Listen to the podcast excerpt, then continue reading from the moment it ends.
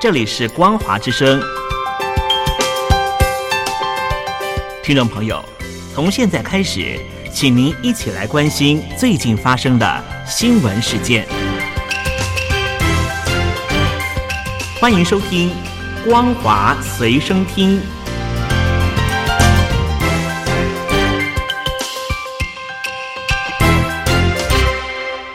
收音机旁的听众朋友，您好，欢迎收听《光华随身听》，我是嘉玲。我们来关心最近发生的新闻。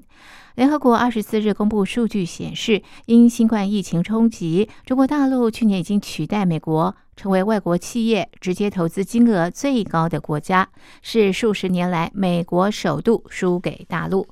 新冠疫情导致外国企业二零二零年直接投资美国金额大减百分之四十九，成为一千三百四十亿美元。投资中国大陆金额则上升百分之四，达一千六百三十亿美元，双方排名因此扭转。几十年来，美国向来是新外资直接投资的首选国家。新冠疫情已经强化全球经济重心往东方移动趋势。《华尔街日报》报道，联合国贸易和发展会议指出，去年新冠肺炎在武汉出现以来，大陆铁腕封城，有效控制疫情在国内散播。去年大陆国内生产毛额维持正成长，而其他主要经济体则萎缩。二零二零年外资数据显示。大陆加速成为世界经济中心，这个地位长久以来一直由美国占据。疫情期间，大陆巩固世界工厂地位，扩张在全球贸易的占比。虽然大陆去年吸引更多新外资，但是已经投注美国的外资总额依然远多于大陆，反映出几十年来外国企业想扩大海外市场。美国是最吸引人的国家，外商投资美国金额，二零一六年达到最高峰，金额是四千七百二十亿美元，同年大陆是一千三百四十亿美元。但是从二零一七年川普政府上台开始，接下来几年美国吸引的外商投资金额逐年下降，大陆则是持续上升。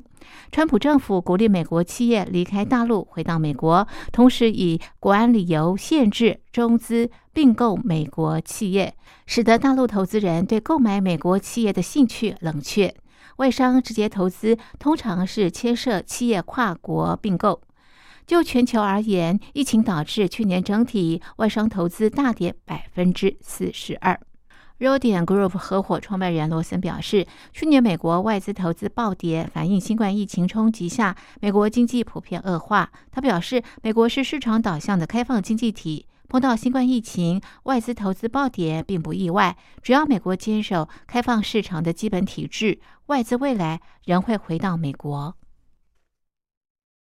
大陆国家主席习近平二十五日在世界经济论坛达沃斯议程对话致辞，表明反对贸易战、科技战和脱钩态度。习近平指出，解决问题的出路是维护和实践多边主义。习近平二十五日以视讯参加世界经济论坛达沃斯对话会议，强调中国大陆将更加积极的参与全球经济治理。继续实施互利共赢的开放战略，促进贸易和投资自由化便利化，维护全球产业链供应链顺畅稳定，推进共建“一带一路”，发挥超大市场优势和内需潜力。习近平在致辞当中多次提到，世界要走多边主义，才能共创双赢。习近平数度暗批美国，他说：“反对恃强凌弱，不能谁胳膊粗、拳头大谁说了算，也不能以多边主义之名行单边主义之实。无论是搞冷战、热战，还是贸易战、科技战，最终将损害各国利益，牺牲人民福祉。”不搞唯我独尊，不能由一个或几个国家来发号施令。他还意有所指的强调，科技成果应该造福全人类，而不应该成为限制、遏制其他国家发展的手段。习近平表示，多边主义的要义就是国际上的事要由大家共同商量着办，要建设开放型世界经济，维护多边贸易体制，不搞歧视性、排他性标准，不搞割裂贸易、投资技术的高墙壁垒。一个分裂的世界无法应对人类面临的共同挑战，对抗将把人类引入死胡同。习近平说，大陆将继续参与国际抗疫合作，向疫情能力薄弱的国家和地区提供力所能及的帮助。他最后强调，任何以邻为壑的做法，任何单打独斗的思路，任何孤芳自赏的傲慢，最终都必然归于失败。大陆国家卫生委二十五日通报，二十四日大陆新增新冠肺炎本土病例一百一十七例，当中以吉林六十七例最多，次为黑龙江三十五例。吉林省二十五日一口气处分二十二名抗疫不力的党政领导干部。吉林省这波疫情主要是十天前黑龙江一名无症状感染者的传销人员到吉林的部分封闭场所推销养生产品，导致上百人被感染。这波疫情发展迅速，短短一周，因为交叉感染已经造成三百例确诊病例。吉林通化还因此紧急封城，导致几乎断粮的民怨。吉林通化二十五日新增五十六例确诊病例，还通报官员失管失察、履职不力，对疫情防控造成影响，对市卫健委主任等十四名官员追责问责，同时展开第三轮全员核酸检测。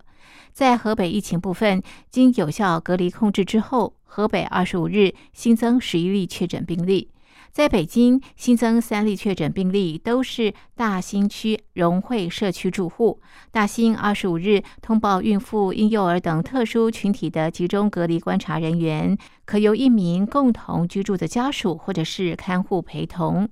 大陆国务院办公厅二十五日也印发通知，要求低风险地区倡导群众就地过年，非必要不出行。机关、事业单位和国有企业人员要带头就地过年，引导外地农民工、尚未离校的师生就地过年。另外，大陆目前已经加速接种新冠疫苗，统筹设置了两万五千多个接种点，目前已经超过一千五百万次的接种量。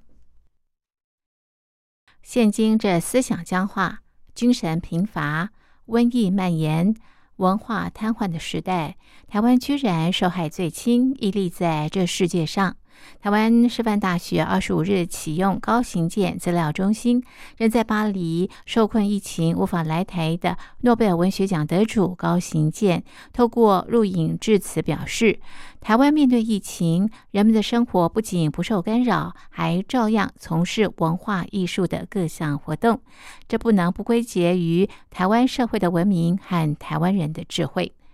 高行健二零零零年以长篇小说《灵山》成为第一位获得诺贝尔文学奖的华人作家。二零一一年起，高行健应聘为台师大讲座教授与名誉文学博士。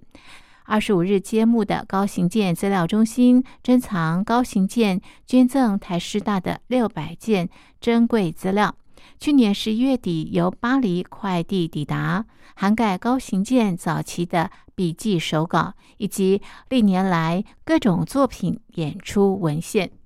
台师大并为高行健摄影集《灵山行》举行发表会。《灵山行》精选收录高行健离开家乡前跋涉穿越中国大陆八省和七大自然保护区所拍摄的一百幅摄影作品，以及一九七九年开始陆续创作的四十幅画作。这些画作与摄影作品启发了高行健创作摘下诺贝尔文学奖桂冠的《灵山》，可说是《灵山》的起源。